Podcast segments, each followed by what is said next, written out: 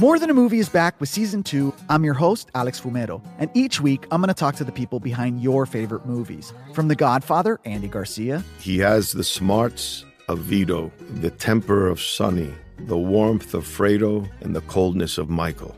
To the legend behind La Bamba, Lou Diamond Phillips. When I walked in, I didn't think I had a shot at Richie because John Stamos' picture was already up on the wall. Listen to More Than a Movie on the iHeartRadio app, Apple Podcasts, or wherever you get your podcasts. Hey, I'm Jay Shetty, and I'm the host of the On Purpose podcast.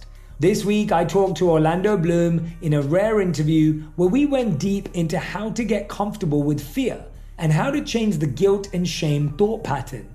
People say, What are you afraid of? Right? I'm afraid of fear because it's like I want to confront anything in my life that feels challenging on those levels. Listen to On Purpose with Jay Shetty on the iHeartRadio app, Apple Podcast, or wherever you get your podcasts.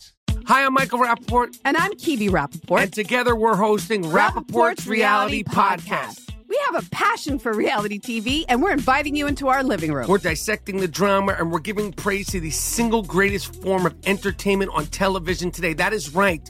Reality TV is the greatest form of entertainment on television today. Listen to Rapaport's Reality with me, Kibi Rapaport. And me, Michael Rapaport, on the iHeartRadio app, Apple Podcast, or wherever you get your podcast. Welcome to today's edition of the Rush Limbaugh Show podcast. Hey, howdy, folks.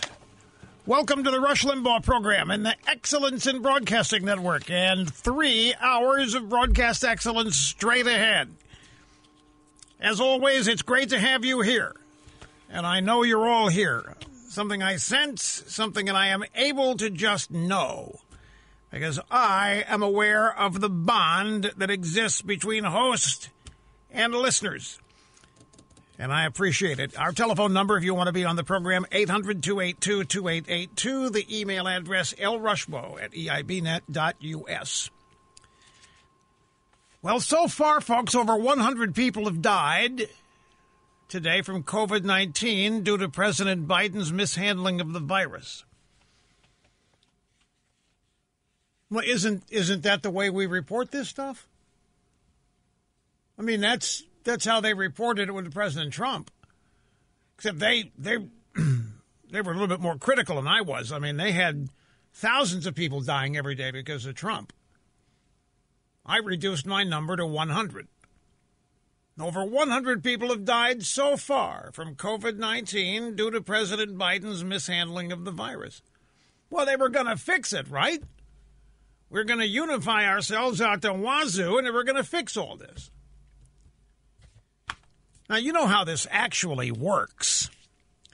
What's going to happen is that the drive by media is going to report that Biden has inherited an absolutely horrible coronavirus response.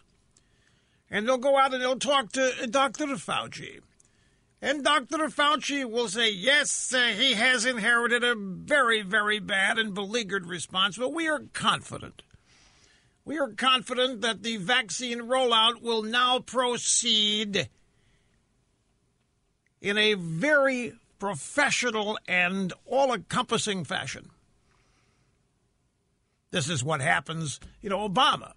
Obama takes office in 2000, uh, 2009, and, and it takes, what, two weeks, and we are treated to the news, my God, the Bush economy was even worse than we thought. They left us a bigger mess than we thought. Remember that?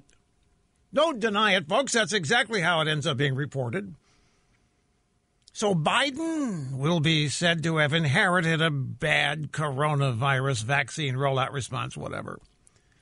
Just like Obama. Oh my goodness, we inherited a. Con- it, they didn't even tell us that it was worse than we thought, which was used to justify your taxes going up.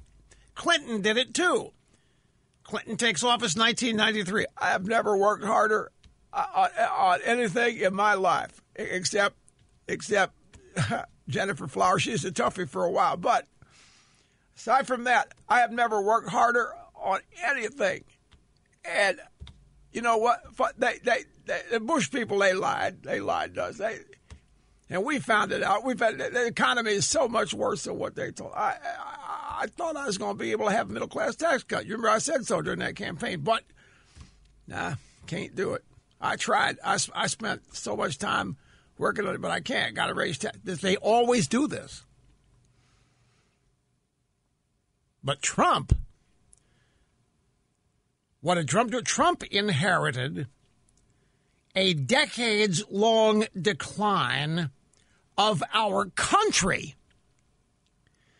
Not just an economy. Of course, that was true. But Trump inherited a decades long decline in our country. It was a decline that the Obama administration was promoting.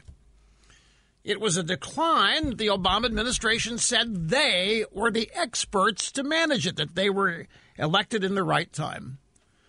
And Obama and his team told us you need to lower your expectations. The days of the next generation doing better than their parents, those days may be over in America. Because America is um, maybe not deserved a superpower status. Maybe America hasn't legitimately earned our economic power. We've stolen things from other nations. You, you know the drill. You know how Obama went about it. So they were going to manage the new decline. There wasn't going to be economic growth in excess of 1.5% GDP every year, and there wasn't. That's what Trump inherited. Trump inherited an administration economic policy which was predicated on decline. And what did he do? What did Trump do? After getting to Washington in the Oval Office in 2017, Trump realizes that it's worse than he thought. What did he do? He didn't complain. He didn't call a press conference in the Oval Office. He didn't say they lied to me. He just worked himself to the bone to fix it. And he did, to the point now that the New York Times and the Washington Post are suggesting that the Biden economic transition team had better do everything they can to rebuild the economy to what it was during Trump's first three years. Uh, 200 people, now 200 people have died so far today from COVID 19 due to President Biden's mishandling of the virus. You, they love this on the other side of the glass over there. Well, this is this is exactly how they reported it with Trump. Because of his mishandling in the middle of Operation Warp Speed. We got vaccines in 10 months. Nah, that's not worth any credit. Twin suicide bombings rock the Iraqi capital. This is CNN. The foreign policies of the uh, foreign policy failures of the Biden regime are starting to mount here, folks. Are you looking at the timeline here? Joe Biden's inauguration triggered violence in American cities and abroad. Did you see what's in Portland? Did you see the violence in Portland? Antifa is attacking Democrat Party buildings. And the and and the political powers that be in Portland are begging them to stop with megaphones, with Al Sharpton megaphones, begging them to stop. And Antifa is saying things like, We don't want Biden, we want revenge. They're not at all satisfied with what the Democrat Party has done to get even with what somebody else did that has ticked off Antifa. Twin suicide bombs rocked a busy market in central Baghdad this morning, Baghdad time. They're about eight hours ahead of us, maybe six. Killed at least 32 people, injured 110 others, according to officials and state media. Security forces say they pursued the two attackers before they blew themselves up. It was the first suicide attack to strike Baghdad in nearly two years. Well, obviously, the foreign policy failures the Biden administration starting to mount here, folks. Well, what are you? What, I'm only reporting things based on what I remember. We were going to have unity and we were going to have love and we were going to have solutions to problems. The world was going to be celebrated. Don't you know?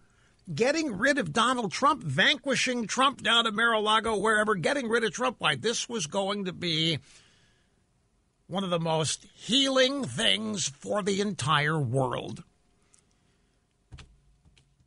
It was like when General David Dinkins was elected mayor of New York. The homeless smelled nicer that day. The birds were chirping more happily. The sky was bluer. The refuse in all of the garbage cans didn't smell as bad. That's how they report it. You remember that, Mr. Snerdley? So that was what was supposed to happen here with the election of Biden, now blowing themselves up in Baghdad. Man, oh man. By the way, President Biden wrote an executive order mandating masks on federal property. So naturally, he was not wearing one at the Lincoln Memorial last night, hours after signing his own executive order. This is called leading by example, ladies and gentlemen. Democrats, with this very move, were given a green light to be raging hypocrites, as if they needed it. They don't need a green light, they can behave with hypocrisy automatically. So you see, you, if you are on federal property, you have a mask mandate. But uh, Plugs doesn't have to if he doesn't want to. You have to allow for the fact that he forgot his own. Well, I don't know if it includes federal highway. It's a good point. Federal highway, not exactly an enclosed, uh, but you would say it's federal property. Yeah, that's a good question. You got to wear masks when you're driving along on uh, a federal highway. So, is uh, is I ninety five? Is that a federal road? It is. It's not a state road in Florida. It's federal. It's federal. Oh yeah. Okay. Okay. I don't know. All I do is drive on them. I, I don't know who owns them. I,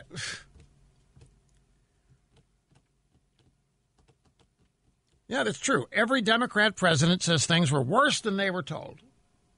First week in office. Oh my God! I, I, they, they just couldn't square it when they didn't tell us how bad this really was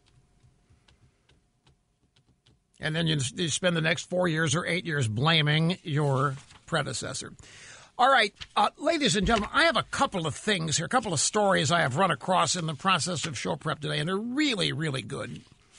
And both of them uh, tie back to things that I was attempting to convey yesterday as I watched the inauguration of Joe Biden on television. I, the one thing that struck so many things struck me, and I was, I was, I was trying to fold in my observations and comments that were happening in flash moments, and and trying to keep them organized and in some semblance of, uh, well, organization and, and meaningfulness. It was it was a real challenge, but but the the thing that I there was nobody there. There wasn't anybody there by design and on purpose. The only people that were there were military people who had been impugned and criticized. They had to be disarmed. They couldn't be trusted with their own ammo. There was nobody there other than the acknowledged members of the Washington establishment who felt safe to come out now and join the newly elected and inaugurated president there on the dais, on the stage. One of the pieces that I have that I that I want to share with you is by a woman who writes in the UK, Katie Hopkins. She's absolutely brilliant. She's funny. She's she's a solid conservative. She, and she has written extensively about Brexit. And she came to the United States to attend the inauguration. She wanted to see it.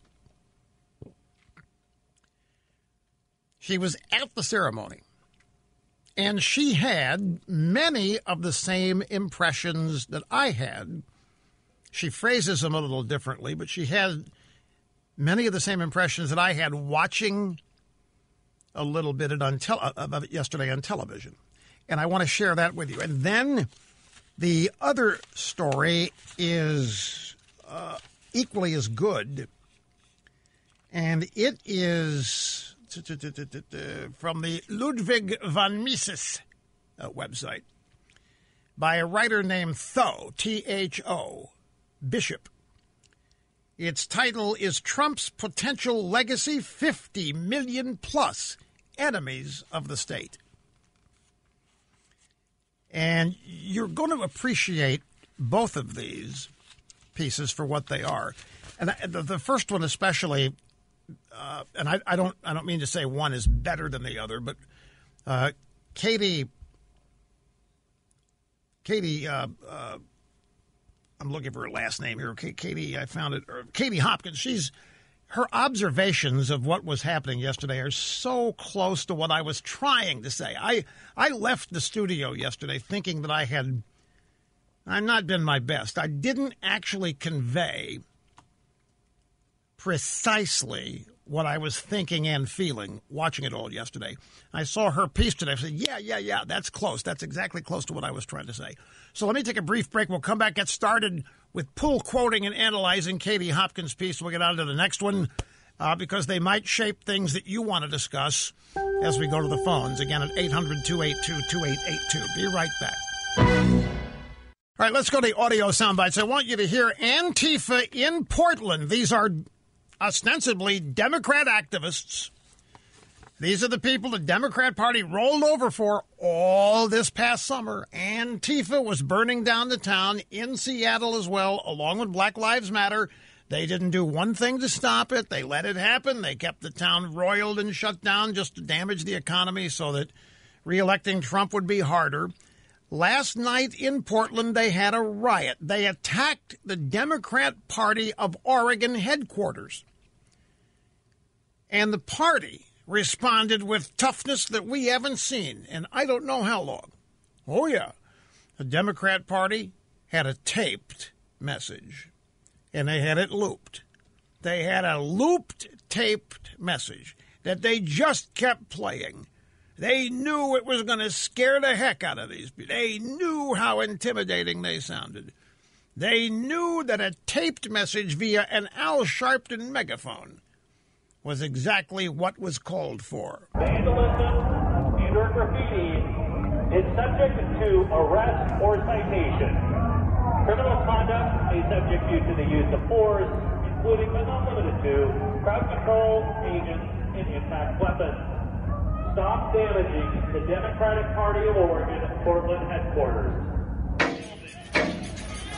Anyone involved in criminal behavior, including vandalism,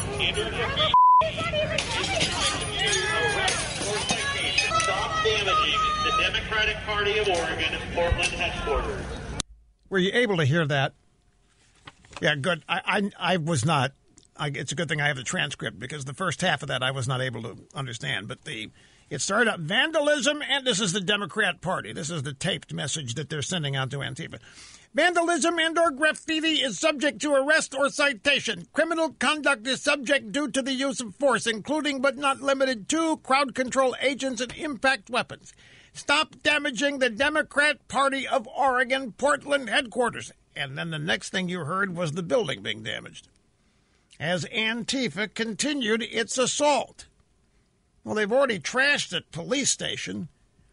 So now is uh, time to take aim at the Democrat Party of Oregon headquarters.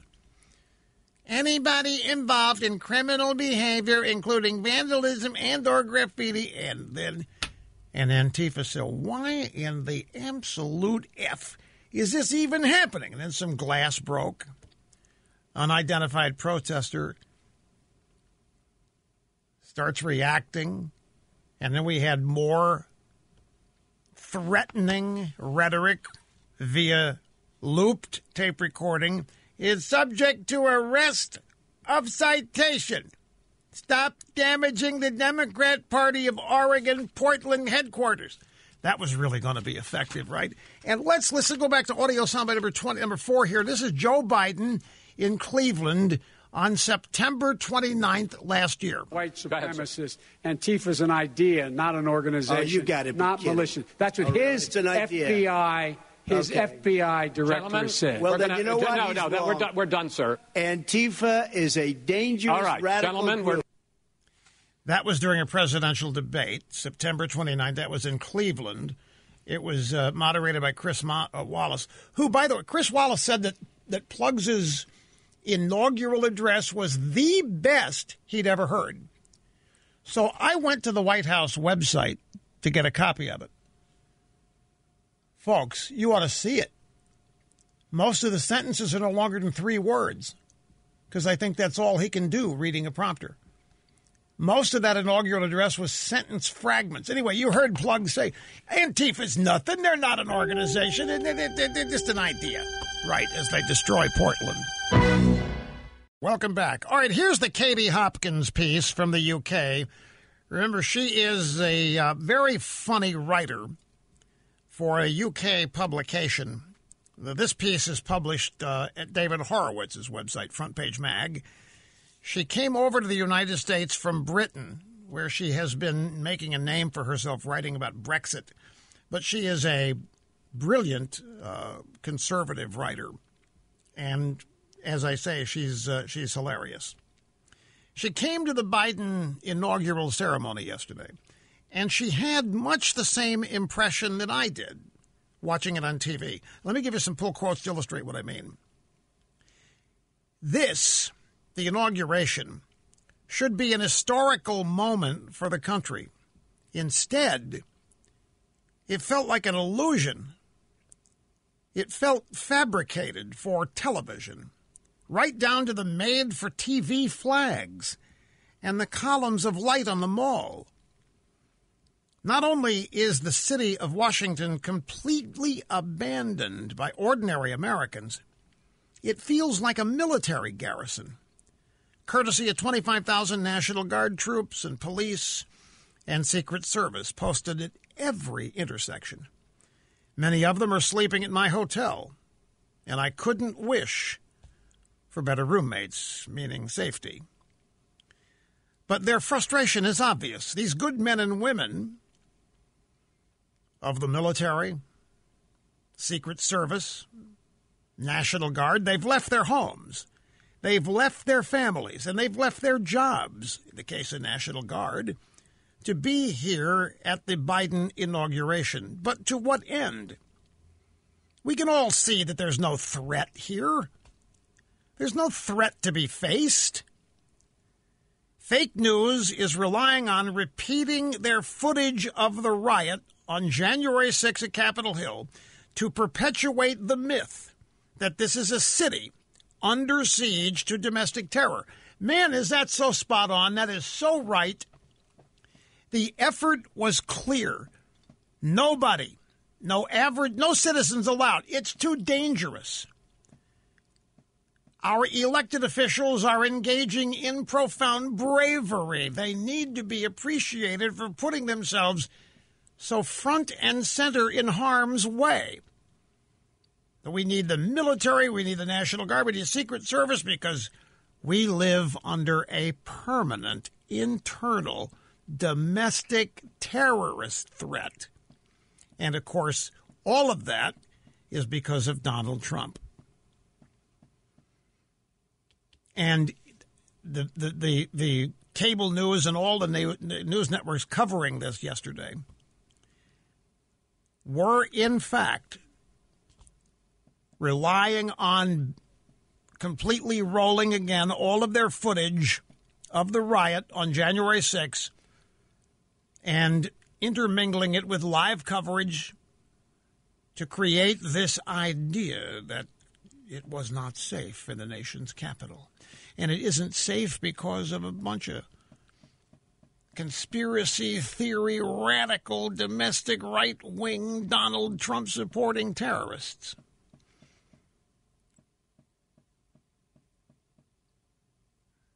They were so eager to perpetuate the myth that Washington is a city under siege, which it is not.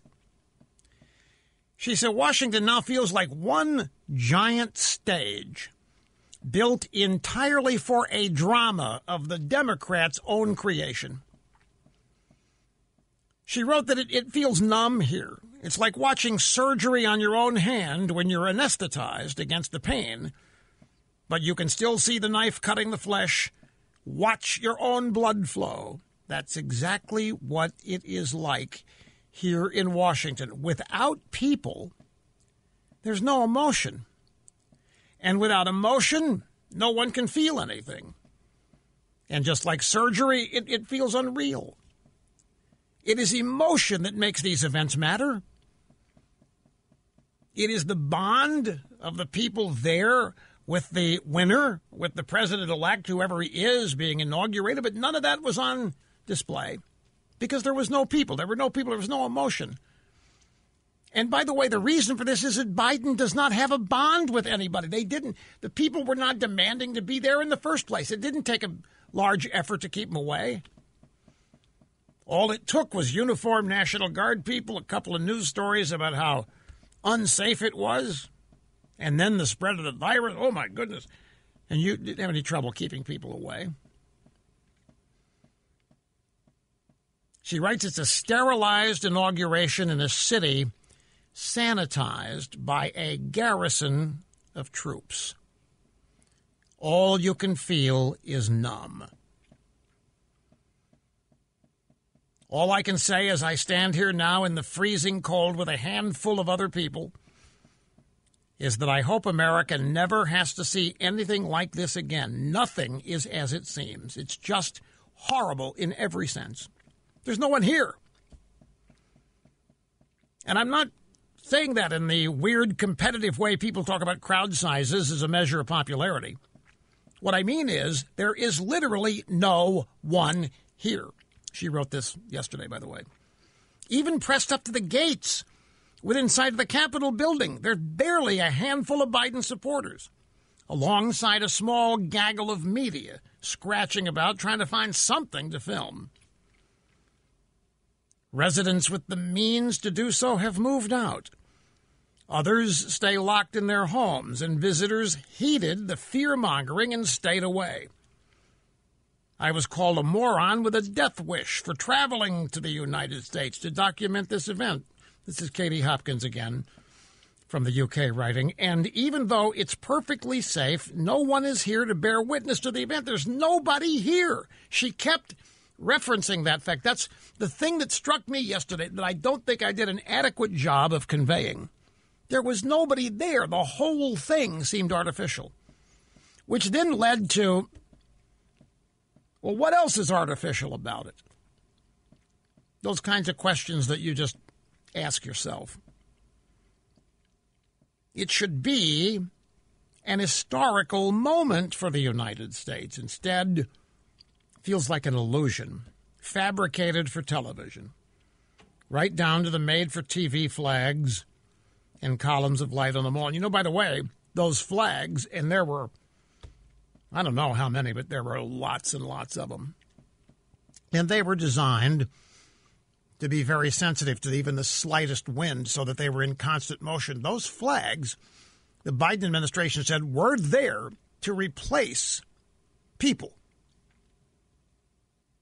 since we couldn't safely accommodate people because of COVID, because of the threat of domestic terror, sponsored, of course, by Donald Trump, the flags had to do a stand in. It did look like, I, I know I conveyed this properly, it looked, it, it looked like like these tin horn dictatorships in Central and South America. Like the only people present at the installation of the new leader are wearing military uniforms.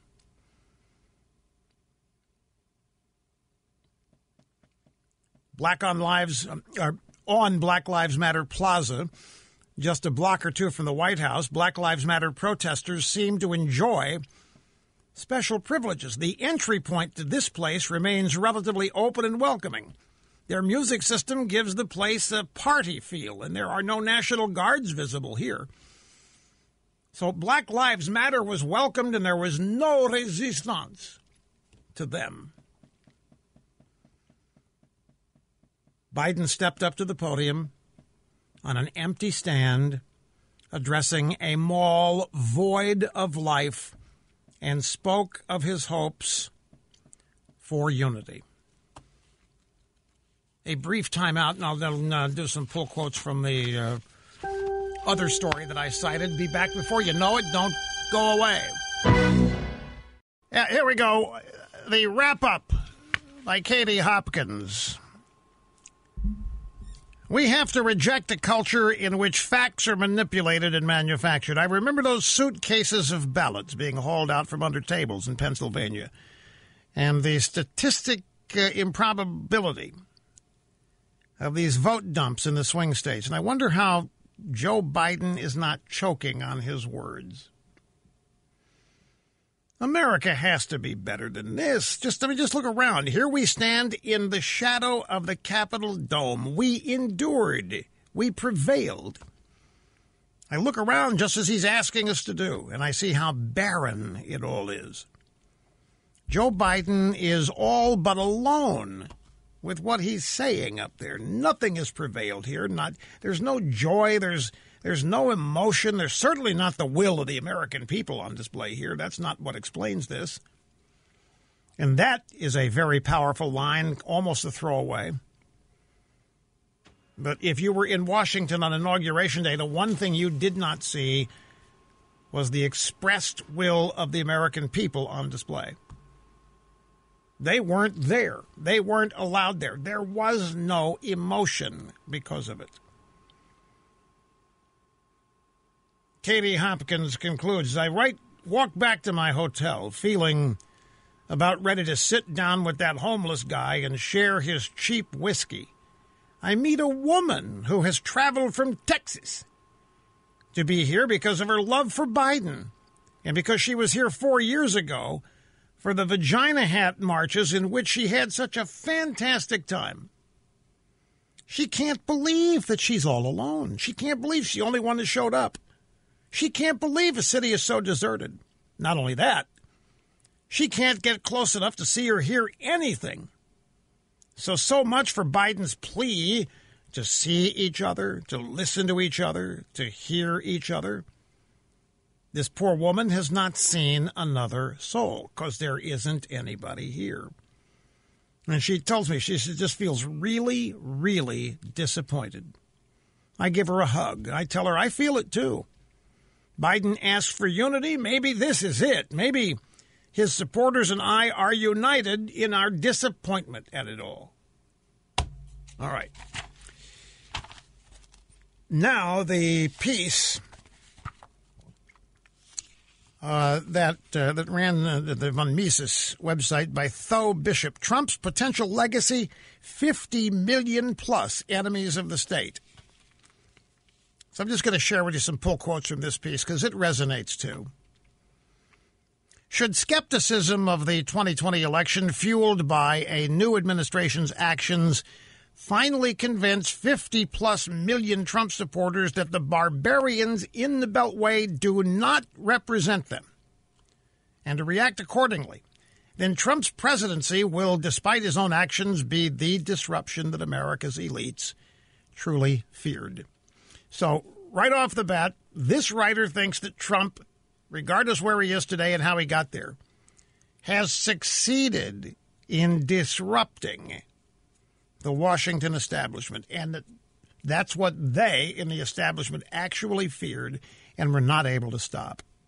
Another pull quote Well, they finally got Donald Trump, but he sure scared the bejesus out of them.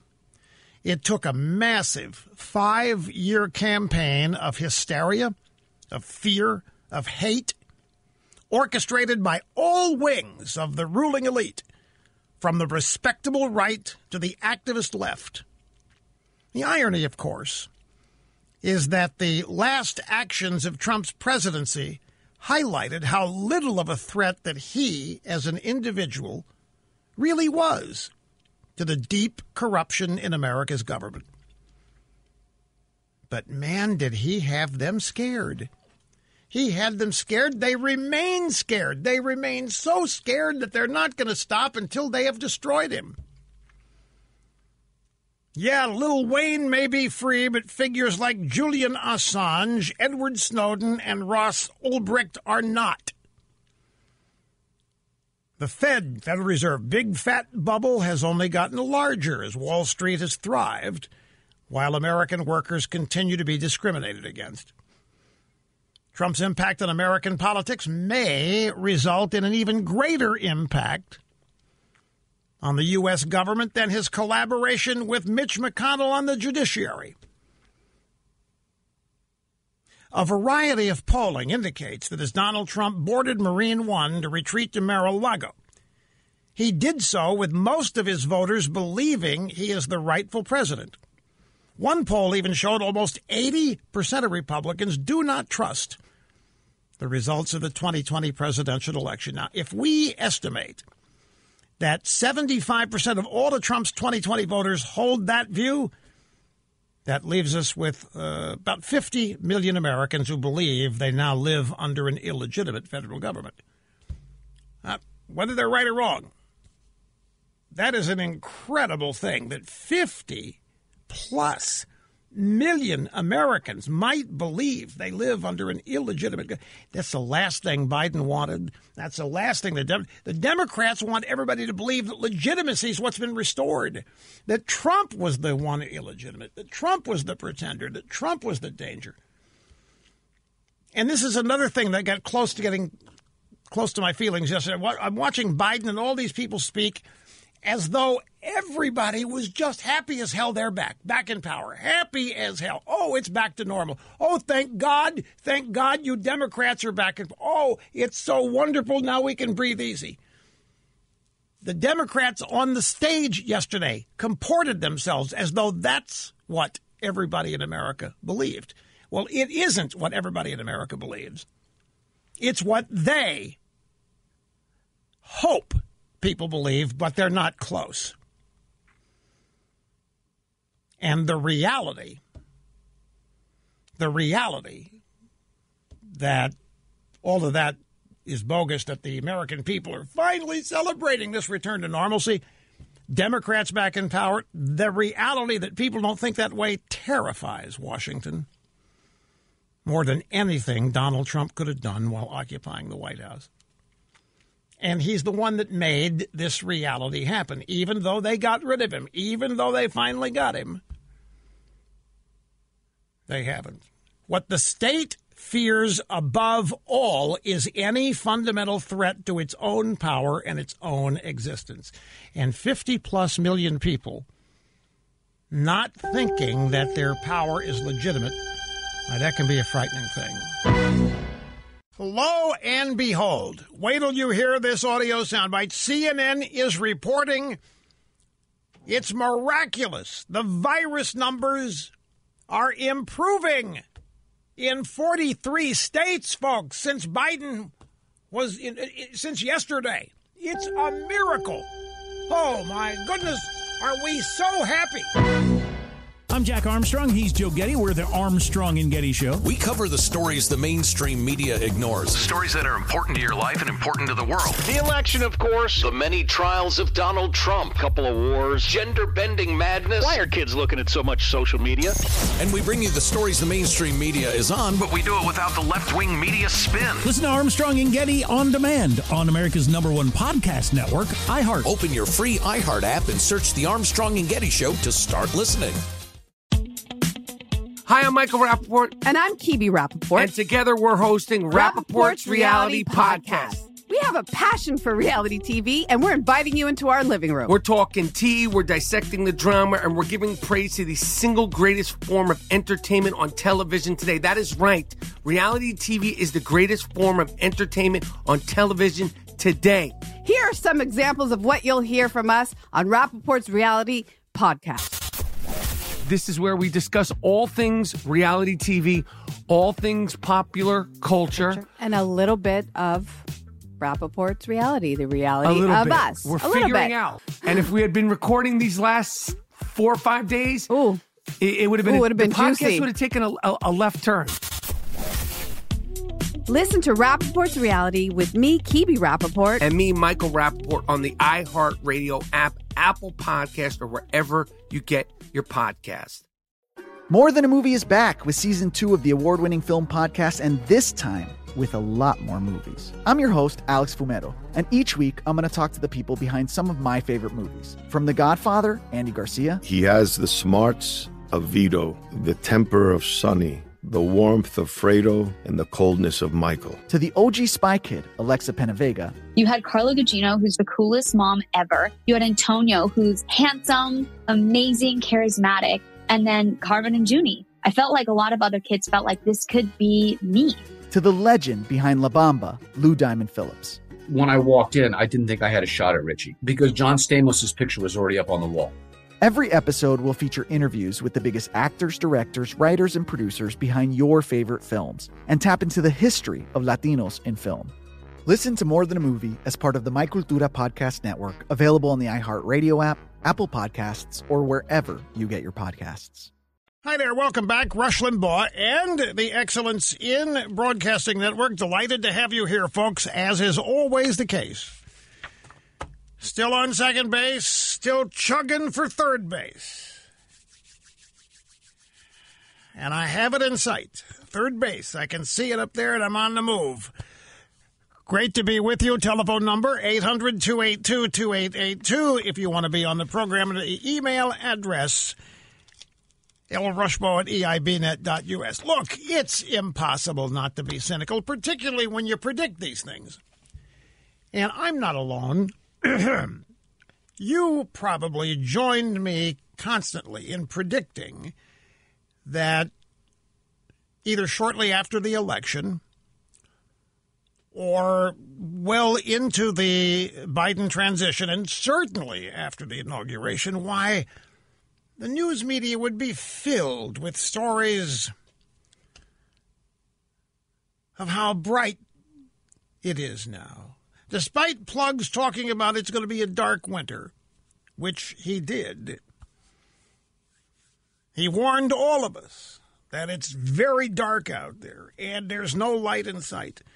We nevertheless predicted that drive by media would take care of that. And lo and behold, I have a couple of uh, examples here. I mean, and some of the stuff is so saccharine sweet that if you read it on your own, you would need to take diabetes medicine to lower your blood sugar.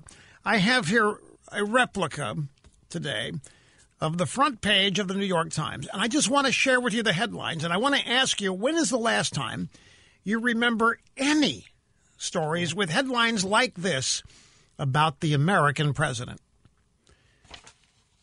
The top headline above the fold Democracy has prevailed. Biden vows to mend nation. I don't know what the headline was on the day after Trump's inauguration, but I know that he was given no credit. He was given no understanding. He was given no praise whatsoever for wanting to make America great again. In fact, the news media was filled with how dangerous that was and how irresponsible it was and how impossible it was. Democracy has prevailed. When has it not? Democracy prevailed when Donald Trump was elected president. They had to make up a four year, just destructive, damaging campaign to try to convince people that Trump stole the election with the Russians. Okay, here's some of the other headlines. A president forged by setbacks as much as by his successes. Oh, Joe Biden, man, he's had such a tough road. Such a challenging road to get where he is. Very few could have done what Plugs Biden did. A president forged by setbacks as much as by his successes. Take a measure of me and my heart, he asks of Americans. So we're supposed to look at Plugs and we're supposed to take a measure of him, and then we do it again with his heart. Another headline Taking reins of country torn by crisis and strife. Historic leap for Harris. Oh, yeah, because, you know, my friends, the day is coming where she is going to be president. And, and they're not talking about it, obviously, but the day is coming, and it's arguably sooner than later. Taking reins of country torn by crisis and strife, historic leap for Kami Harris.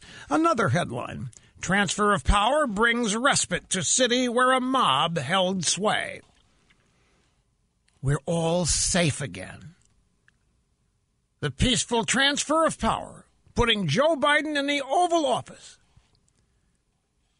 has brought a needed respite to a city where a mob held sway. Another headline a call for the return of civility and truth as a guiding light.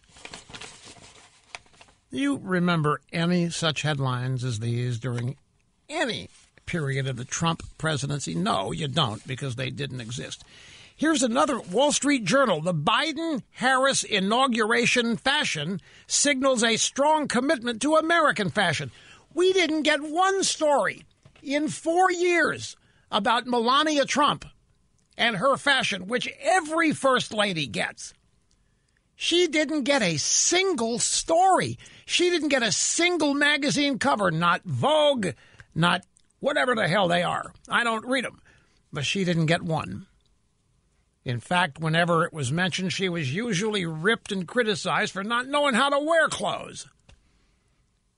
And that she was she was Slovenian anyway. She had this really thick accent. She really wasn't a good first lady. We couldn't understand what she was saying. And she didn't want to be married to Trump anyway, they told us.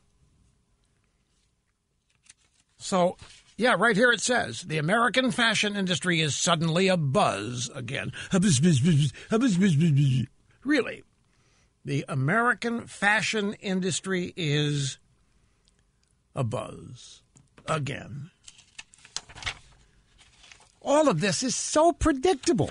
The fashion industry going to be doing stories on um, Jill Biden. Now, they, to be fair, they did a big piece on Hillary and Jill Biden and Michelle Maybell Obama and who else was in there?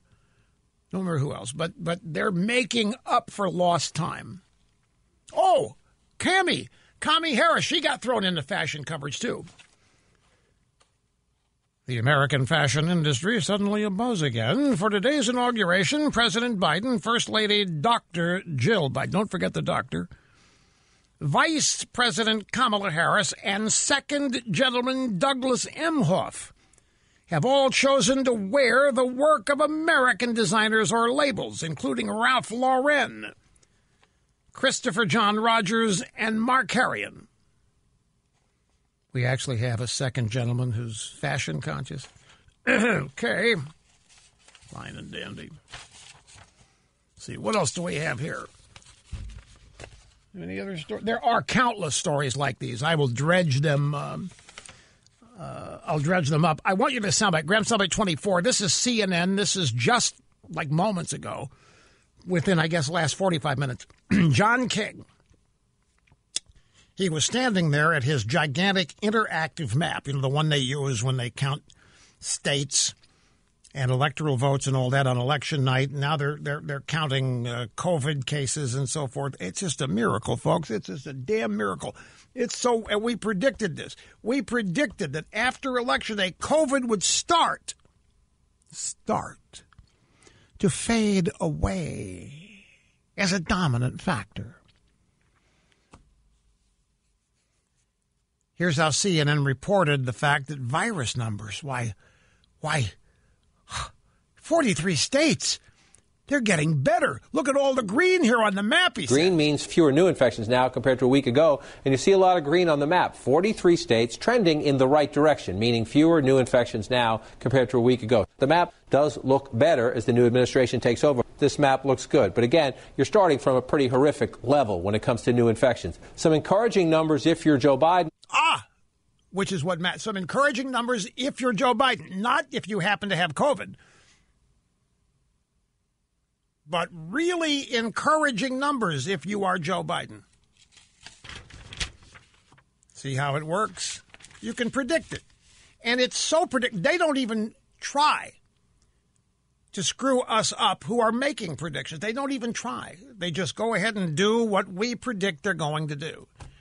All right, I want to get started on the phones because I failed again to get into the phones in the first hour. We're going to start with Mike in Cincinnati. I'm glad you waited, sir. You're up first today. Hi. Hey, Rush. Hey, first I want to say your voice sounds strong and fantastic like it did 10 years ago. I don't know what you're doing, but whatever it is, keep it up. You sound really strong and good. So Thank you, you sir. sounded that way for a I'm- while. I'm, actually, my Thank voice God. is very gravelly today. I'm glad to hear that our audio processing equipment is. Uh, no, it really is. I'm having to clear my throat free, but I'm glad to hear you. I, I really appreciate it. Bottom line, thank you. Yeah, out here you sound strong. Hey, what I wanted to, I'll get right to the point because Snerdley told me to, and I don't want to mess with him. So yesterday I listened to every word of the speech, understanding that Biden wrote none of the speech. Like most presidents, it's written by other people.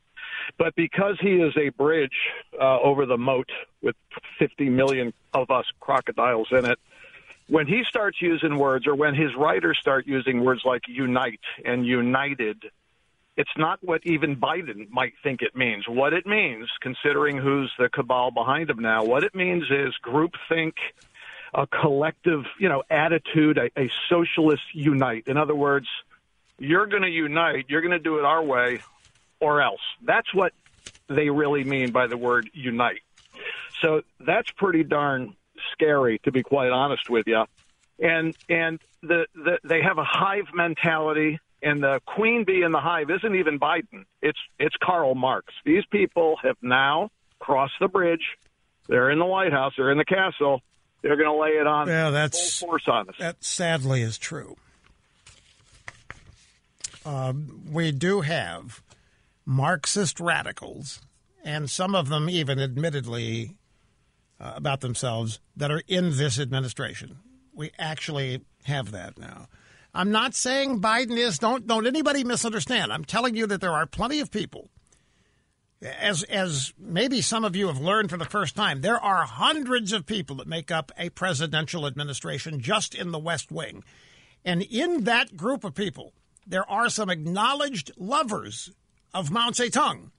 Obama had a bunch of those people. Anita Dunn, who's married to the guy that runs the Perkins Coie law firm, what's his name, Bob something or other. Uh, when it came out that she was a, she she gave up that news at a at a funeral for somebody at uh, the Washington Cathedral, the National Cathedral, and she had to uh, she had to kind of fade away at a little bit of disgrace because the Obama administration didn't want people to know that they actually had people who loved Mao Zedong. Mao Zedong's a mass murderer in order to keep people in line. But there are acknowledged Marxists and leftists in this administration. No question about it. There have been with the Obama administration, and there were with, with Clinton. Not as many. It has gotten progressively uh, more populated as time has gone on. But now the numbers are pretty serious, and it's worth pointing out. Now, you mentioned the inaugural address, and I did too mere moments ago.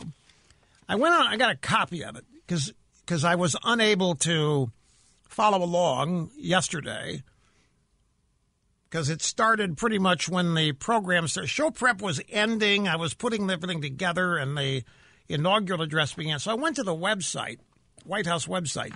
Folks, this is incredible. Can I? I want to read to you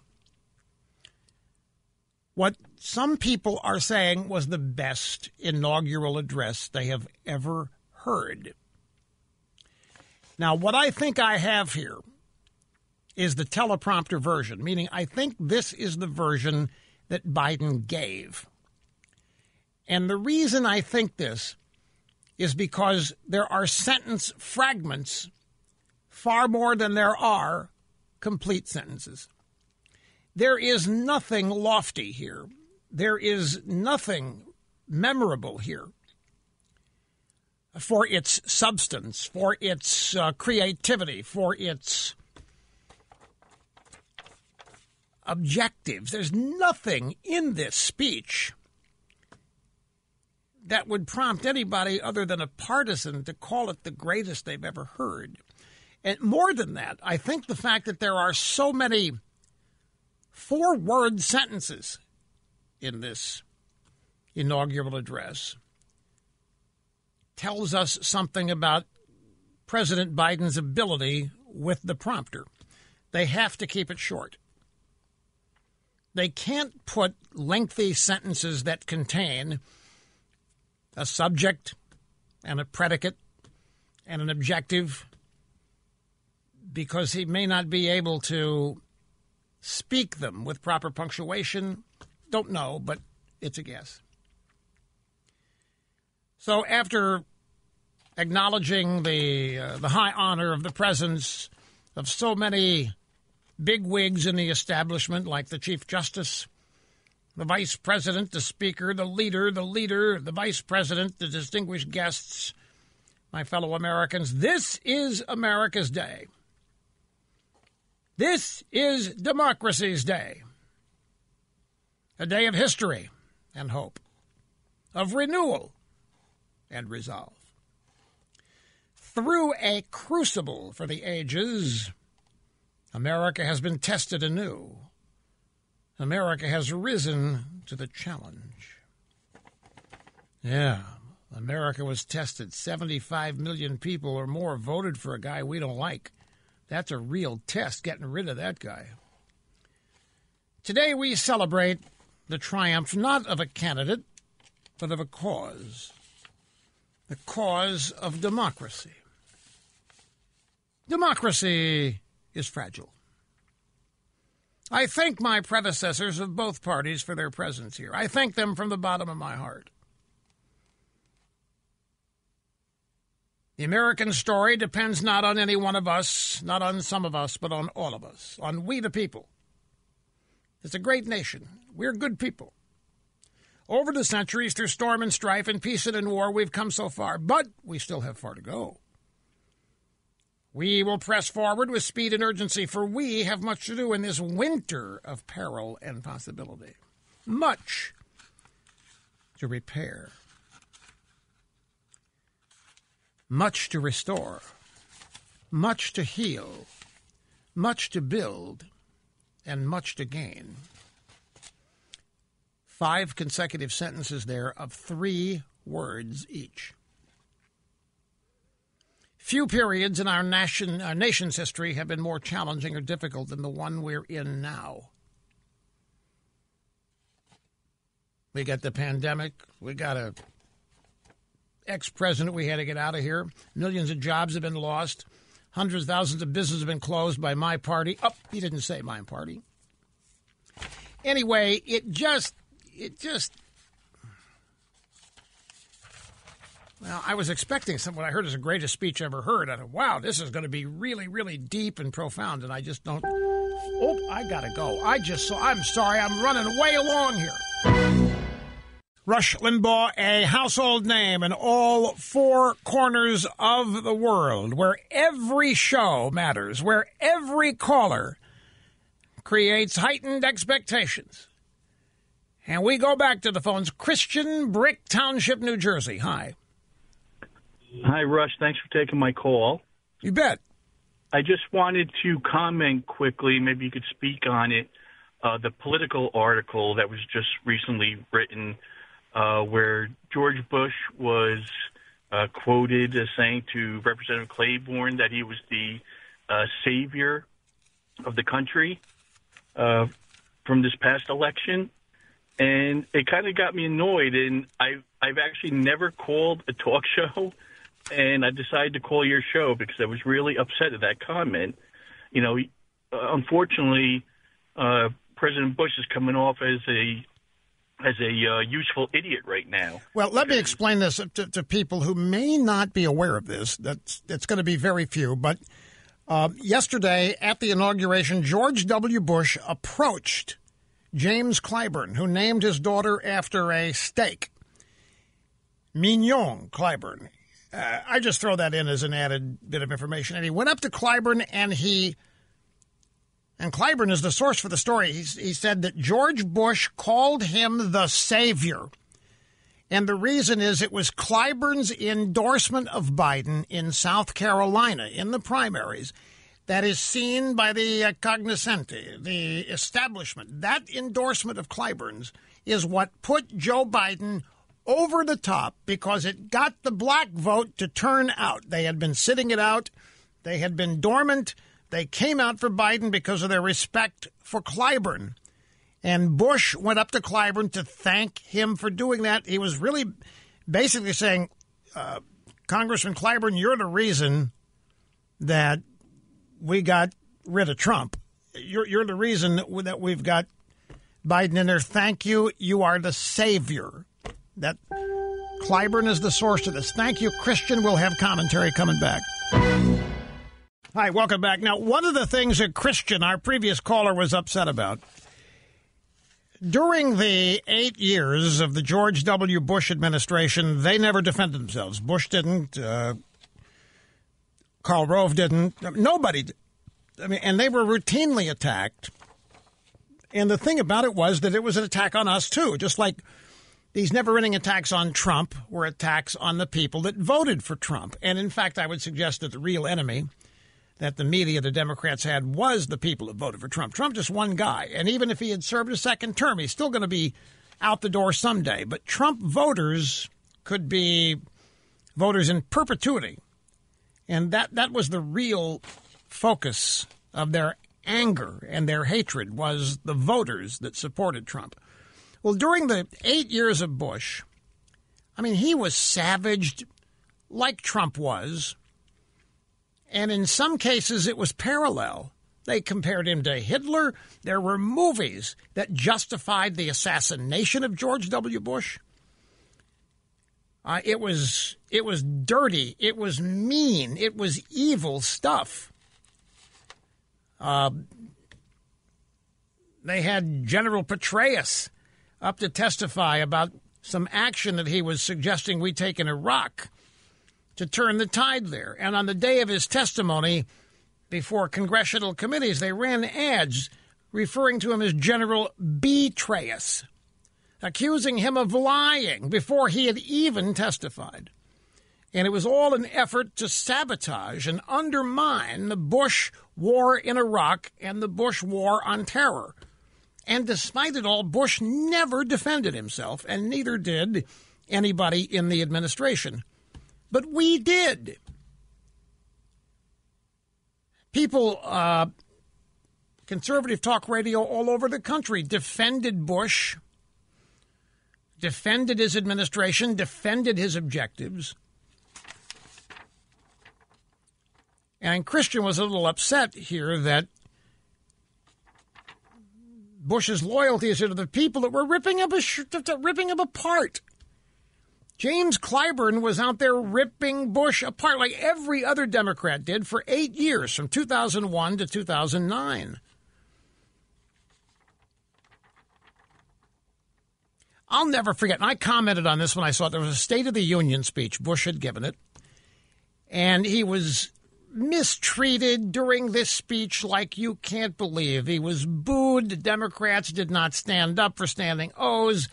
Uh, they made it abundantly clear they thought he was an idiot. They had no respect for him whatsoever. And I watched it all the way through, and at the end of that speech, cameras cut to the foyer outside the House chamber where the State of the Union speech was delivered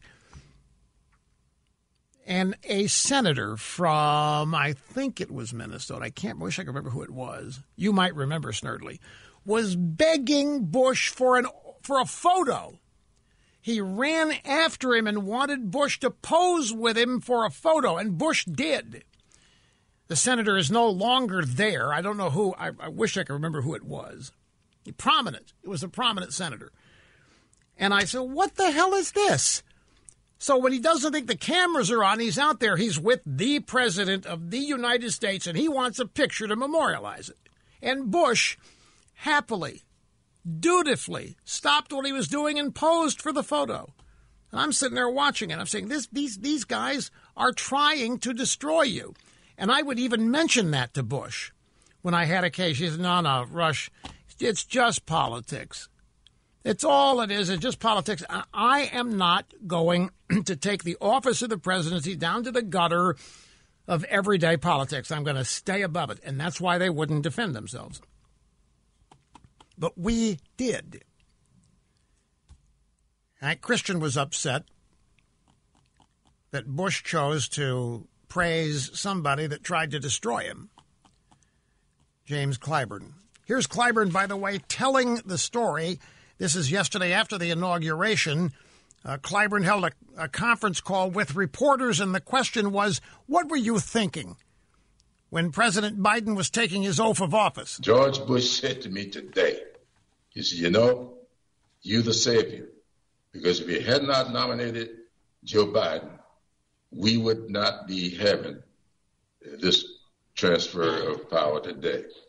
He said to me, Joe Biden was the only one who could have defeated the incumbent president. Joe Biden was the only one who could have defeated Donald Trump. And you made it happen, President Bush. I mean, you you you made it happen. Clyburn says Bush told him he made it happen because, and he did. I'll never forget it. Clyburn, you went through the motions of two days, supposedly rubbing his hands together in angst over what do I do, what do I do, what do I do? Because Biden, Biden doesn't have the greatest record on race in Washington, folks. He's he's he's he's sidled up to all kinds of racists and bigots in the Democrat Party over the course of his time there. But eventually, Clyburn bit the bullet, went out there and endorsed Biden, and that signaled to African Americans in South Carolina it's great and safe to vote for this guy, which they did.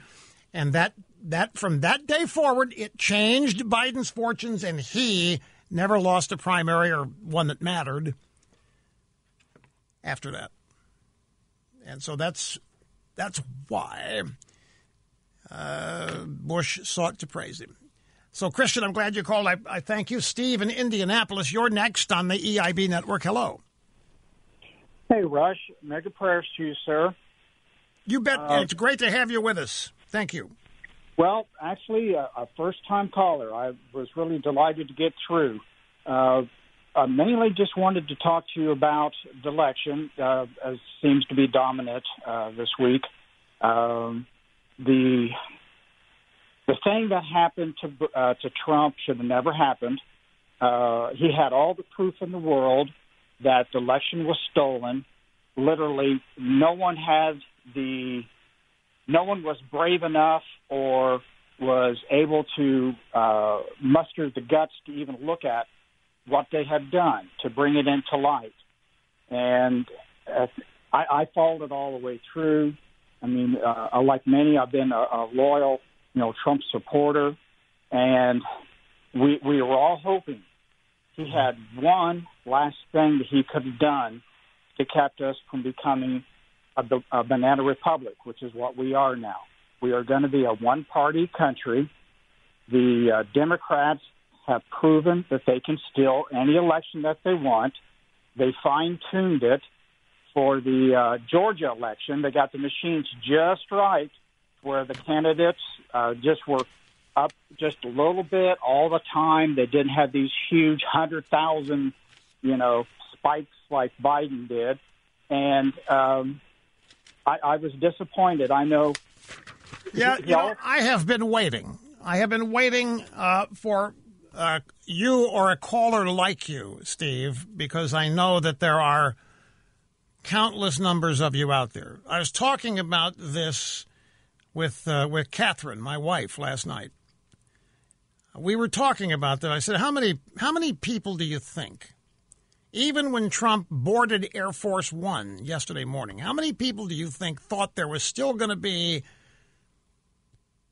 something?" That was going to roll out, that was going to prevent Biden from being inaugurated. Truth is going to come out, whatever it was. And she said, I think there's a lot of people who think so. I think that there's a lot who think that there's something yet to happen.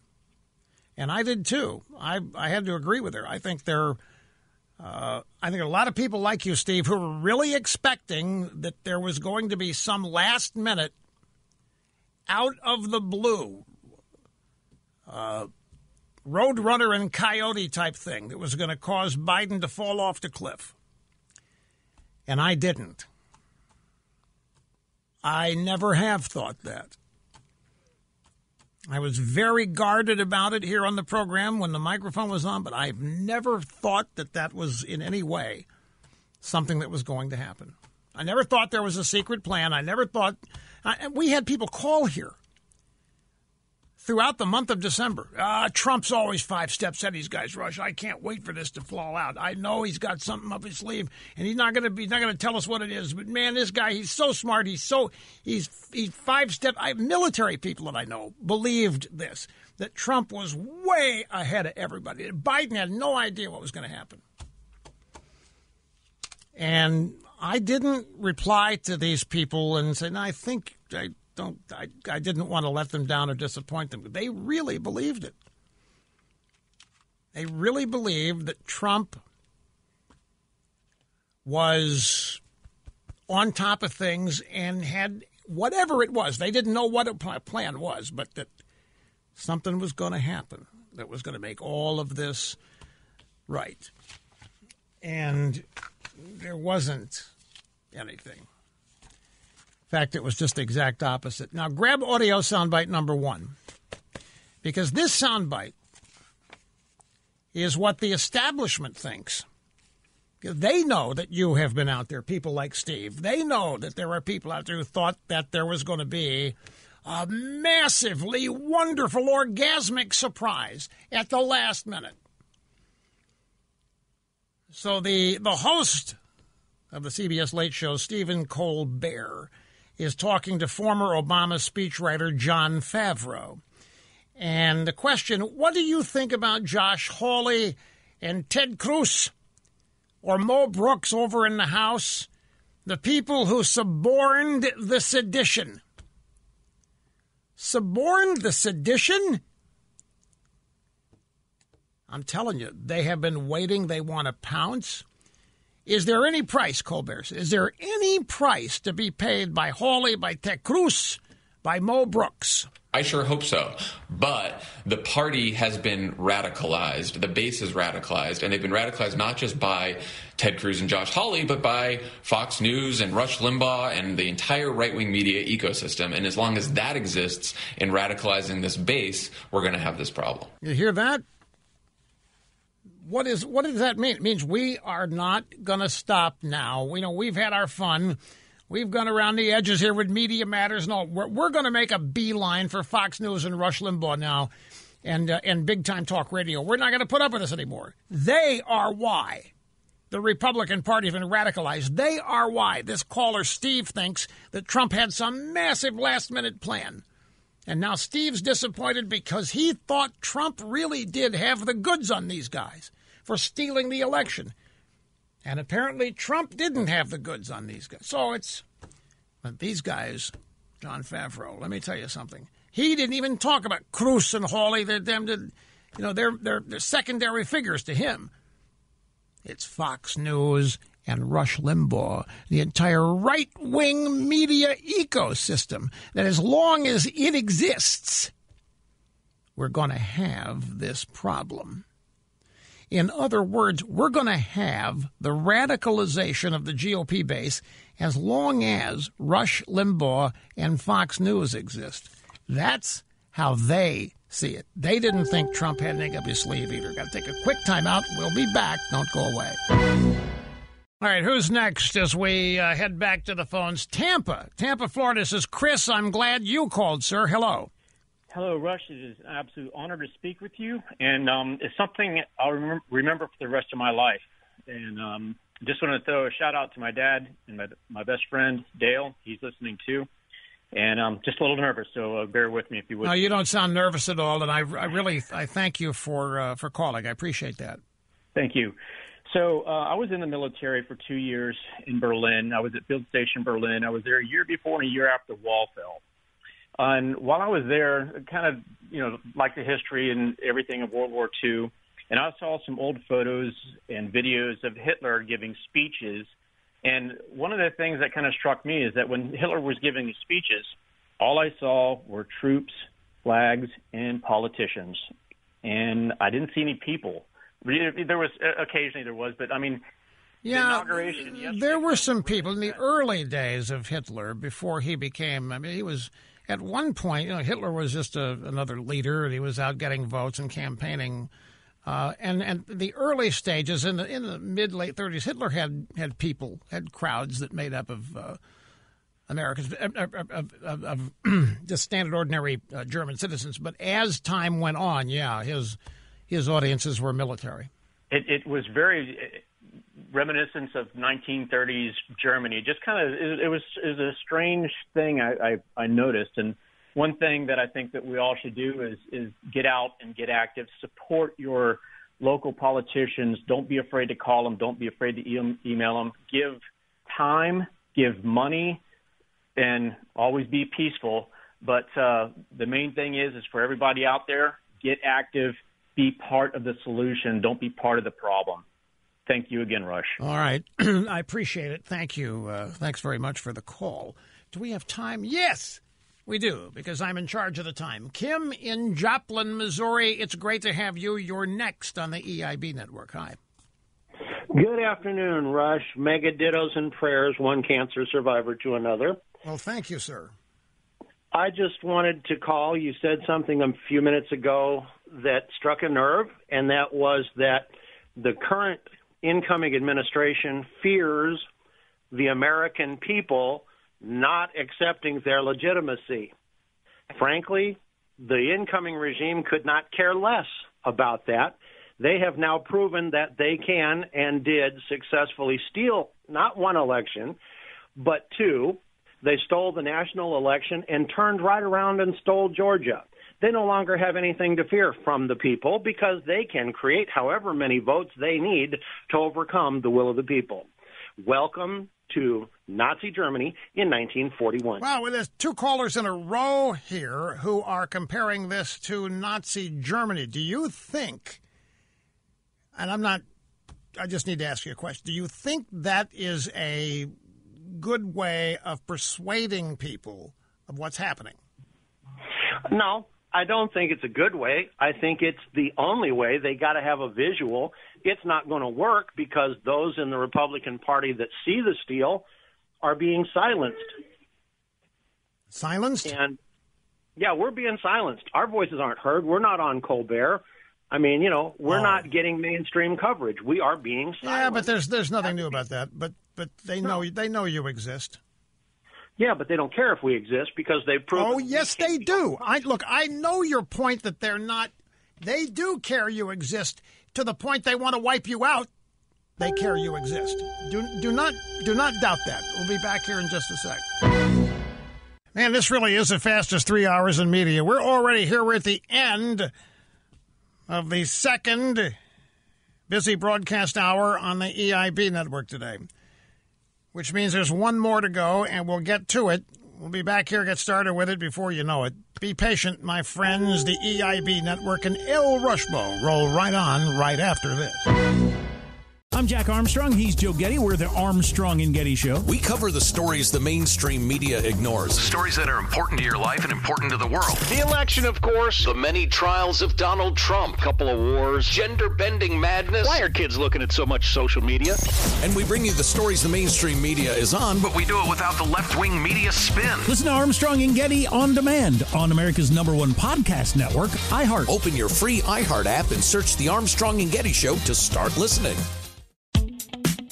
Hi, I'm Michael Rapaport. And I'm Kibi Rapaport. And together we're hosting Rapaport's, Reality Podcast. We have a passion for reality TV, and we're inviting you into our living room. We're talking tea, we're dissecting the drama, and we're giving praise to the single greatest form of entertainment on television today. That is right. Reality TV is the greatest form of entertainment on television today. Here are some examples of what you'll hear from us on Rapaport's Reality Podcast. This is where we discuss all things reality TV, all things popular culture. And a little bit of Rapaport's reality, the reality of bit. us. We're a figuring bit. out. And if we had been recording these last four or five days, Ooh. it, it would have been, Ooh, would've been the podcast juicy. would have taken a, a, a left turn. Listen to Rapaport's reality with me, Kibi Rapaport. And me, Michael Rapaport, on the iHeartRadio app, Apple Podcast, or wherever you get your podcast. More Than a Movie is back with season two of the award winning film podcast, and this time with a lot more movies. I'm your host, Alex Fumero, and each week I'm going to talk to the people behind some of my favorite movies. From The Godfather, Andy Garcia, He has the smarts of Vito, the temper of Sonny, the warmth of Fredo, and the coldness of Michael. to the OG Spy Kid, Alexa Penavega, You had Carla Gugino, who's the coolest mom ever. You had Antonio, who's handsome, amazing, charismatic. And then Carmen and Juni. I felt like a lot of other kids felt like this could be me. to the legend behind La Bamba, Lou Diamond Phillips. When I walked in, I didn't think I had a shot at Richie because John Stamos' picture was already up on the wall. Every episode will feature interviews with the biggest actors, directors, writers, and producers behind your favorite films and tap into the history of Latinos in film. Listen to More Than a Movie as part of the My Cultura Podcast Network, available on the iHeartRadio app, Apple Podcasts, or wherever you get your podcasts. Right on, right on. Here we are back at it, just as promised. Rush Limbaugh, talent on loan from God. And by the way, a little point of clarification. I said, yes, I have rounded third base, I rounded second base, still rounding second base, and concede third base. I'm not. I'm not chugging into third base yet. Don't don't misunderstand. We got a baseball metaphor going here to help explain the uh, the uh, progress on uh, on my treatment. So, baseball metaphor worked. Everybody can understand it. So, rounded second. The objective is to steal home. I mean, the long term objective is to round the bases. We have rounded second base. We can see third base, but we're not It'd be a major theft right now to get into third base. We're trying. But I, based on what I'd said previously in the last hour, some people misunderstood, and I didn't. I, I don't want anybody having any false misunderstandings about uh, about any of this. Anyway, great to have you. Welcome back. 800-282-2882 if you want to be on the program. And the email address is ElRushbo at eibnet.us. Man, these Portland rioters, they have damaged an ICE building. They have ta- they have they have attacked the, the Democrat Party headquarters in Portland. And the police in Portland are literally asking Antifa to please stop it. They've got a recorded message on a on a loop that they're playing. Please stop it. Please stop destroying a Democrat headquarters on the day of Biden's inauguration please just stop it. There's no show of force. There's no force in opposition to Antifa. They're just they're being given the run of the place. And I just saw, you know, I opened the program joking about this. I opened the program joking about this, but I think it was it was CNN that just had a little graphic on the screen. Incoming Biden administration says they can't find any evidence of a vaccine program for COVID 19. Here we go. Here we go. The Biden team, like every other incoming Democrat administration, is going to point out why there's there's no program, why there isn't any vaccine program, why there's no like Trump didn't do diddly squat. So that's what the, that's what the the page that they're trying to get everybody on and that, that they're trying to set now is that man, this Trump bunch, they didn't do jack. There isn't a vaccine pro. Well, if there isn't a vaccine program, then how's anybody getting vaccinated? But that's what it said. Yeah, there's not happening. There's no vaccine program. We can't find it. Maybe you're not looking hard enough. Here's the thing this is a big difference. And I don't know if um, people remember, you know, when Trump took office in 2017, he didn't start out with a bunch of complaints about what he had found. He, he, he might have referenced the fact that the Obama economy was a mess, which it was, but that was part of his campaign. He didn't start out making excuses. Donald Trump did not begin his administration by pointing out that a bunch of people had lied to him about how bad it was. Now, I shared with you some of the New York Times headlines that ran yesterday morning and today, heralding the new presidency and Joe Biden and how syrupy, saccharine they are. How you need diabetes medicine to avoid going into sugar shock, insulin shock. Well, I went back and I looked at the headlines from January 21st, 2017. This would be the headlines for Donald Trump's inauguration. And the top headline, headline above the fold with false claims. Trump attacks media on turnout and intelligence rift. Women's March highlights as huge crowds protest Trump. We're not going away. That also a New York Times headline. There was this Defiant voices flood U.S. cities as women rally for rights. The New York Times. Another headline from the New York Times. In Trump's hometown, a clear message of defiance from women. And the women were out in force in Queens, which is Trump's hometown, Queens, Manhattan maybe, but those were the headlines. With false claims, Trump attacks media on turnout, meaning the, how big the crowd was. Women's March highlights as huge crowds protest Trump. Nobody wanted this guy. Everybody voted against him. We don't know how he became president, but everybody doesn't like this guy. That was the message that the New York Times headlines heralded on the day after his inauguration. By the way, we have a new soundbite from James Clyburn, who was also one of the leaders of the Congressional Black Caucasians. You know, the House of Representatives has that group, it's an offset. The uh, uh, Congressional House Caucasians. He was a he was a president of that group. It rotates. So anyway, he was he was on uh, a Balance of Power show, Bloomberg TV, hosted by David Westin. David Westin is the former president of ABC News. He's a former executive. Executives don't want to be behind camera, but this guy is. Executives don't want to be talent, but this guy apparently does. David Westin. So he has as his guest James Clyburn of the Congressional Black Caucasians. Question there was apparently a moment of bipartisanship yesterday between you and the former President George W. Bush when he said that you were the savior. What did you take him to mean by that? George W. Bush and I are pretty friendly. When he was president, we joshed around a lot. And I sort of broke the ice on yesterday because he had a very uh, colorful comment to make uh, four years ago after the inaugural speech. And so uh, when we greeted each other with our elbow bumps, I looked at him. I said, well, hopefully we don't have a strange uh, speech here today, though he said it in more colorful language four years ago. So that started the conversation. And then he turned to me. He said, you do know that you were the savior.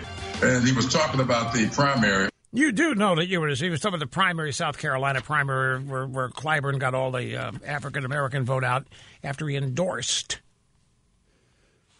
uh, Biden. Now, you remember the colorful language? Do you remember what George W. Bush said after the Trump inaugural address? Do you remember what George W. Bush said? You, what did he say? You don't remember what he said. No, there's no there's no problem if you don't. But since Clyburn referred to it, I want to tell you what he said. I can't use the language. Clyburn's right. It was kind of salty. But I can get close. After it was over, after Trump had finished his speech. I don't know if Bush was asked what he thought or if he just volunteered it on his way off the stage. But he said, quote, that was some really strange crap there. But he didn't say crap. And if you remember the Trump inaugural speech, he took it to everybody on that stage because everybody on that stage, there were people like Bush showed up, tradition. Any past president can show up. They're auto invited.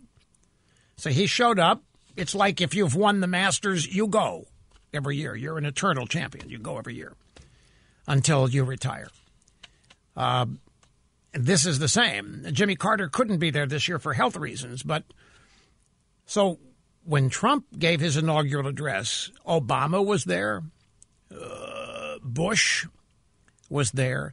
There were a lot who boycotted it too, but there were enough Washington establishment people there that Trump's speech could be easily said and categorized as a direct attack on them. It I remember commenting on it.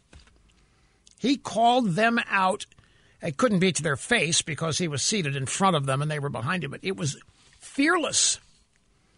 He accused them of being the stupid leaders that had given us rotten trade deals, that had permitted wanton illegal immigration. He just took it right to them. And when it was over, George W. Bush, that was some strange crap right there. Almost as though it was the first time Bush had heard Trump say those things. We'll squeeze another phone call in here in our remaining moments, the first segment of the broadcast hour. Madison, Wisconsin, and Mike. Hello, sir. Rush, it is an honor and a pleasure, and it's like winning the lottery, getting through the phone lines to speak with you, and hanging there, buddy. America needs you. But yes, as you alluded to, Madison, Wisconsin, uh, bleeding heart liberal parents, and when I first stumbled across you in like 90 or 91, I thought you were the most dangerous guy in America. That just stuns the hell out of me, but I'll I'll accept it because I know you mean it. Yeah. Oh, yeah. I was in college, and I thought you were the most dangerous guy. But for some reason, I kept listening and observing, and took to heart what you said. Why do you think you did? Instead of just turning the show off and finding something else, what was it that kept you listening? I mean, I thought you were so outrageous and so dangerous of what you said. I, I, I could not believe what I was hearing. Was you know, it's kind of like you have to look at a train wreck. You don't want to, but you have to. And luckily, I did because again, I, I started to actually listen to what you said and applied it to what are Democrats doing? What are they saying? and they you by god you were right they were completely different and i just started to think more because again i didn't know better that's all i grew up in was liberalism Yeah.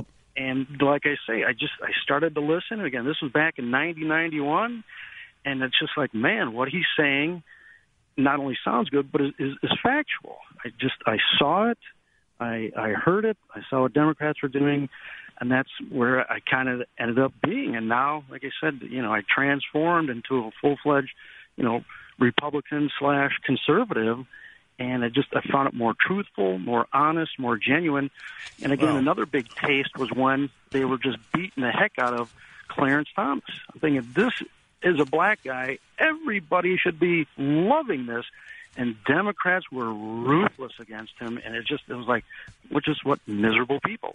Well, I got to tell you, I appreciate it. Uh, That's that is very detailed explanation uh, for why you hung in, and basically what. Let me just help out. You know, I I'm a master communicator, uh, among many other things at which I excel, and as a master communicator, I often seek to make my points using as few words as possible. A lot of people don't do that. They engage in circumlocution, which is using more words than you need because it, they think it makes them sound smart. But communication, you really want to pull it off. You really want to be effective. You use the fewest number of words necessary. And the answer to the question I asked, why, why did you keep listening? You didn't like it. You thought I was a dangerous guy. Why didn't you go find something less threatening? The answer to the question, because the show is compelling, he was unable to turn it off. And he may not have known why at first. but he had to keep listening, even though he thought he hated it. It was compelling. He was hearing things he hadn't heard before on the outlets that he routinely listened to. And those things that he was hearing intrigued him, which is a testament here to uh, to Mike's brain, to his mind. A lot of people, when they are challenged and threatened that way, they get rid of the threat. They get rid of the challenge. They turn off the show. But Mike here kept coming back to it because he was he was almost compelled to. So, bottom line, it's a good show. Whatever else it is, it's a good show, and it always has been. Mike, thank you very much for the call. Tremendous commentary, and I appreciate it. You know, our buddies at iDrive have discovered something. Our buddies at iDrive have discovered just how dependable their capabilities and systems were in 2020. When so many people were forced to work from home, man, were they tested. So many people came out of the woodwork. They needed online backup and they needed it immediately and they needed it to work right then. And iDrive came through as the company to be relied on for data backups and connecting remotely to the in office computer.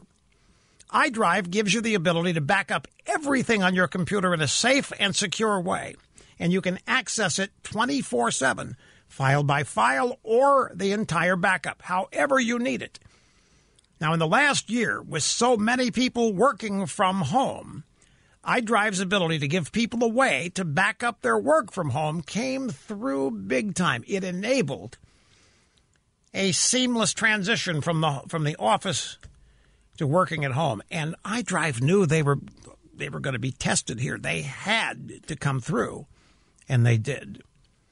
Now, what iDrive does, they store your data, your backed up data, in the cloud uh, on servers that are not anywhere near where you are. So they're not going to be impacted by whatever natural disaster might happen where you live. They store the data that's on your computers in the most secure of ways off site. So when you're asked to work from home without the help of the company IT guy, and it may not be easily accessible, you're that much more dependent on your computer, and you cannot afford to lose your data because without your data, you can't work. iDrive has it all safely backed up for the day your computer crashes, which it will. Happens to everybody. And when it happens, your only priority is to get online with another device and retrieve all your files, all your emails, pictures, videos, documents, and get back up and running. iDrive has it all ready for you whenever that fateful day happens. Between that and their remote PC service, they had their most in demand year yet. And with all that, iDrive was awarded PC Magazine's Editor's Choice for the sixth big year in a row. Sign up today, iDrive.com. Start backing up your data. You'll save 90% off your first year when you sign up today. And we are back. Rush Limbaugh with half my brain tied behind my back just to make it fair. Uh, ladies and gentlemen, you remembered uh, one of the practices of the Obama administration when they were dealing with criminals, uh, Department of Justice lawsuits against uh, mafia types, organized crime, RICO, whatever. Whenever they found somebody guilty in a trial, rather than collect fines on behalf of the United States of America. The Obama administration changed up and they allowed left wing activist groups like, uh, take your pick, like uh, the, the NARAL gang, uh, the, the abortion rights gang, or uh, the Human Rights Club, the, uh, the, the gay rights group. They, they would allow them to collect the fines. It was it was almost like a money laundering scheme in a way that the Obama administration, Department of Justice would would uh, file suit against these people, and they would either take them to trial or there would be a settlement. Most people settle. You you, you can't compete with the endless money of the federal government. So whatever fine came out went to left wing activist groups. Well, guess what Biden is doing? He has demanded, he's called, he's called for the DOJ to resume the Obama era slush fund payouts to left wing groups. Now, this is what Democrats see as getting back to normal using taxpayer money to line the pockets of left wing extremist and radical groups who are then going to do what? A portion of that money is going to be donated back to who? The Democrat Party. It's going to be used to register voters. It is, for lack of a better term, it's a money laundering opposition. It operates a way for the for the Democrat Party to get their hands on this money that they otherwise wouldn't be able to touch. It has nothing to do with justice. It has everything to do with using public money to ensure one party rule. The Breitbart News Agency has the story, and that's pretty uh, pretty much the, the nub of it. Biden wants to return to those days. Right, uh, welcome back. Rush Limbaugh, your guiding light. Through times of trouble, mucinous, uh, murkiness, tumult, chaos, unsettledness, the dark days, and yes, uh, even the the good times. Here's uh, Robert in Roanoke, Virginia. Welcome. Great to have you here. Hello. Good afternoon, sir. Um, prayers to you and Kathryn, and this is an honor that was second only to shaking Trump's hand. Well, thank you. Uh, very, I really appreciate that. I really do. Thank you. Now, to my point, I, I told Snerdley what my question was. May I add a roll-on question after that one? I don't want to break the rules. Sure. No, go ahead. There's no rules. Whatever you want.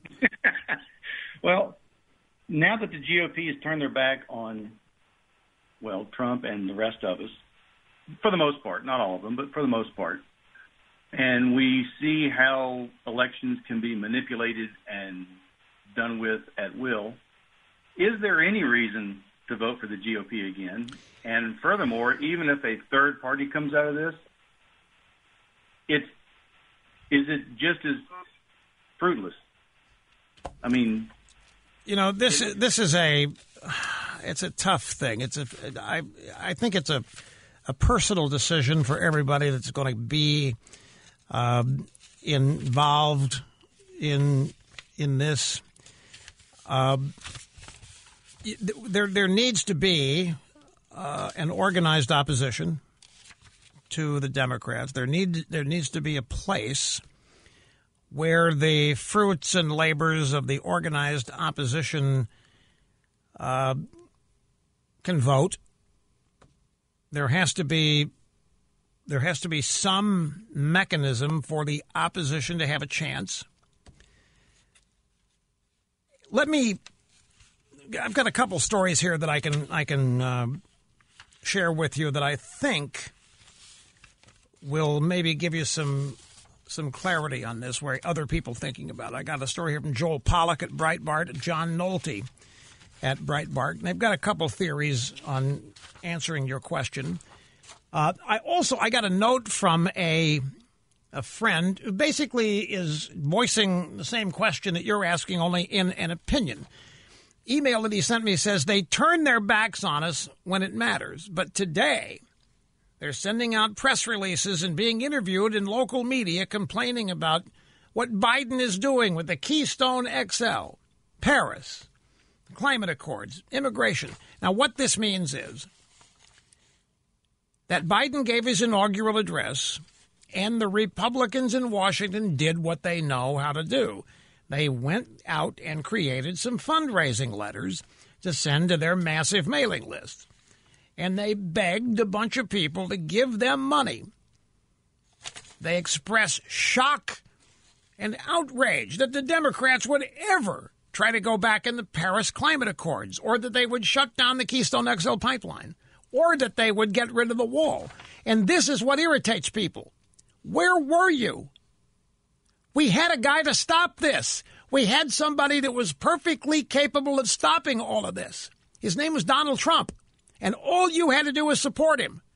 But you couldn't because it's an establishment thing, and you didn't think he belonged, and you do. So you enable the forces in opposition to Trump to win, and now you're sending us fundraising emails asking us to help you stop Biden and the Democrats.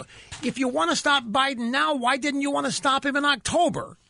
Why didn't you want to stop him in September? I don't know that these people understand the level of sophistication of the average Republican voter today. What I just voiced is by no means educational for you. You feel it yourself. You don't need me to tell you what's going on here. You, these very same people who are sending you fundraising letters asking you to help them stop Biden and the Keystone Pipeline and the Paris Accords. You're scratching their heads, your heads, or worse, and saying, We had a guy in office that had stopped all of this. They weren't in the Paris Accords. The Keystone Pipeline was running, it was up and running. Immigration was in the process of being fixed. We had the guy. You helped us get rid of him. Why in the world? It just doesn't compute. So, your question should we be supporting the Republican Party? It would be, man, I, I, why would you? But it's up to you. You know, maybe they should have done something about election fraud. Maybe they should have been concerned about all this so that Biden wouldn't win. But when you get right down to it, they wanted Biden to win. They wanted Trump gone because they are establishment types themselves. I just I find this mind-boggling. After Biden's inauguration speech, here comes. Have you seen these fundraising emails, Mr. Snerdley? I mean, it's it's it's amazing. It's amazing. It's so unnecessary. We had the guy in place who had stopped it all. He had stopped them in the Paris Accords and the Keystone Pipeline. He had shut them down. Oh man, you're about frustrating. Now, here's Joel Pollak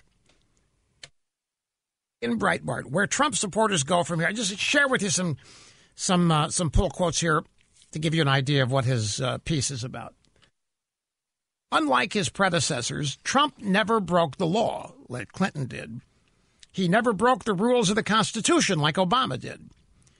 But Trump tested the limits of democracy by trusting his movement to impose its will. Trump's boldness made him an extraordinary successful president until the disastrous January 6 challenge. That left the Republican Party divided and dispirited. If that, oh, that should never have happened. None of that on January 6th should ever have happened. Another pull quote To a large extent, Biden's sweeping promises are going to be defeated more by reality than by Republicans. George Orwell observed that for a left wing party in power, its most serious antagonist is always its own past propaganda. Exactly. What he means is they're, they're, they're going to raise their expectations so high that they're not going to be able to fulfill them for anybody. And they're going to overstep in the process. They're going to, in, a, in essence, essentially sabotage themselves more than the Republicans will.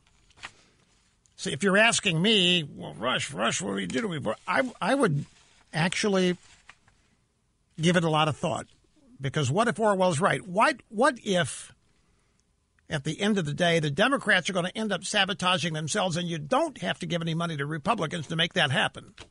Because it will. Don't doubt me. Another pull quote Rebuilding without Donald Trump must include his policies. It must include the MAGA agenda. Well, do you think that the Republican hierarchy in the House and the Senate right now are in any way desirous of incorporating the MAGA agenda. They want no part of it. They are looking forward to the Mitt Romneys of the world reconstituting the Republican Party as it was in the early 2000s and the mid 2000s. Before Trump came along and corrupted the whole thing. They don't want any part of MAGA. Now, why wouldn't they? Why wouldn't? What, what in the world is so off putting about make America great again?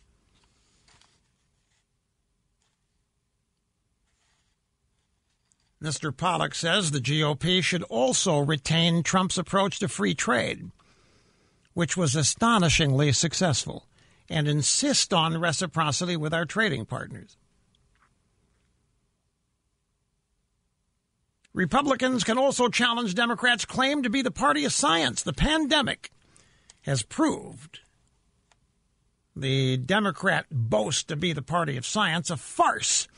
The Democrats imposed unnecessarily harsh lockdowns, and the teachers' unions in big Democrat run cities and states forced children to stay at home when they were at minimal risk of transmitting the virus or suffering from it. So, those are a couple things from uh, Joel Pollak. John Nolte. When I say the Republican Party, I'm not talking about Paul Ryan and Mitch McConnell. I'm talking about us, we, the people, those who call themselves Republicans, but only because that was the party Trump chose to run with. So ask yourself are you a Republican because of Ted Cruz, of Rubio, of McConnell, Paul Ryan, or are you a Republican because of Trump? Because there are different kinds of Republicans. In just five years, this is profound here, folks. I've made this point myself countless times. In just five years, starting in 2015, the Republican Party had become the party of the working class the party that backed private union members, the party fighting for civil liberties, fighting against the suicide of free trade. We are the party standing side by side with legendary labor leader Cesar Chavez to stop illegal immigration. We're the ones opposing endless wars. The corporatizing of America, big mergers, big consolidation. In other words, we used to be the party of Wall Street, the party of big banks, the party of Chamber of Commerce, the party. We're not. Trump turned the Republican Party into the party of the people. And now the Democrats are the party of the rich. The Democrats are the party of the idle wealthy and of Wall Street. Quick timeout. Back with more in a moment. You know, you really have to ask yourself why are you a Republican? And you can start your answer, well, I was a Republican because of Reagan, or I was a Republican because of Bush. But that's, I, I think you're a Republican because of what the Republicans promised you they would do if elected. You believed what their stated agenda was, and you elected them on that basis. And then, more often than not, after they were elected, that agenda vanished. It just didn't happen. There was always some excuse, there was always some reason after they were elected that they discovered that was going to make it really, really hard. Like Mitch McConnell said, well, we need 60 votes here in the Senate. We don't have them. And then the big kahuna came along, Donald Trump. What did Trump do? Why, he began to implement that very agenda, and he called it Making America Great Again. It was like a renaissance. Finally, people, thank God, there's somebody that actually wants to do these things. And then he started doing them. He kept every promise. He kept promises he didn't make. Even in the midst of trying to destroy him, he kept on. It was an amazing thing to watch. A four year effort to destroy Donald Trump, and he kept on. That's how he developed the reputation as a fighter. And people loved him for it. They loved him for all of the right reasons. And that's why they're loyal to him. And that's why they hate to see him go. But then, as I just mentioned, the very Republican Party whose agenda he helped implement, uh, four or five of them were around, but most weren't. They They didn't like him for implementing the agenda. You're not supposed to do that, don't you know, Trump? The agenda is supposed to be something we always promise but don't quite get there so we can continue to raise money. My friends, cyber hackers think your cell phone's got a lot of your personal information on it, and they're right. The clever hackers are good at getting hold of that information, too, while you don't even know it's happening. They can do it without you knowing. That's why you need to shield your phone. You hide your phone. You make yourself appear invisible with something called a VPN, a virtual private network. In simple terms, when you have a VPN, you become invisible online. Your connection cannot be seen. Therefore, a hacker cannot connect to it and steal whatever he can see.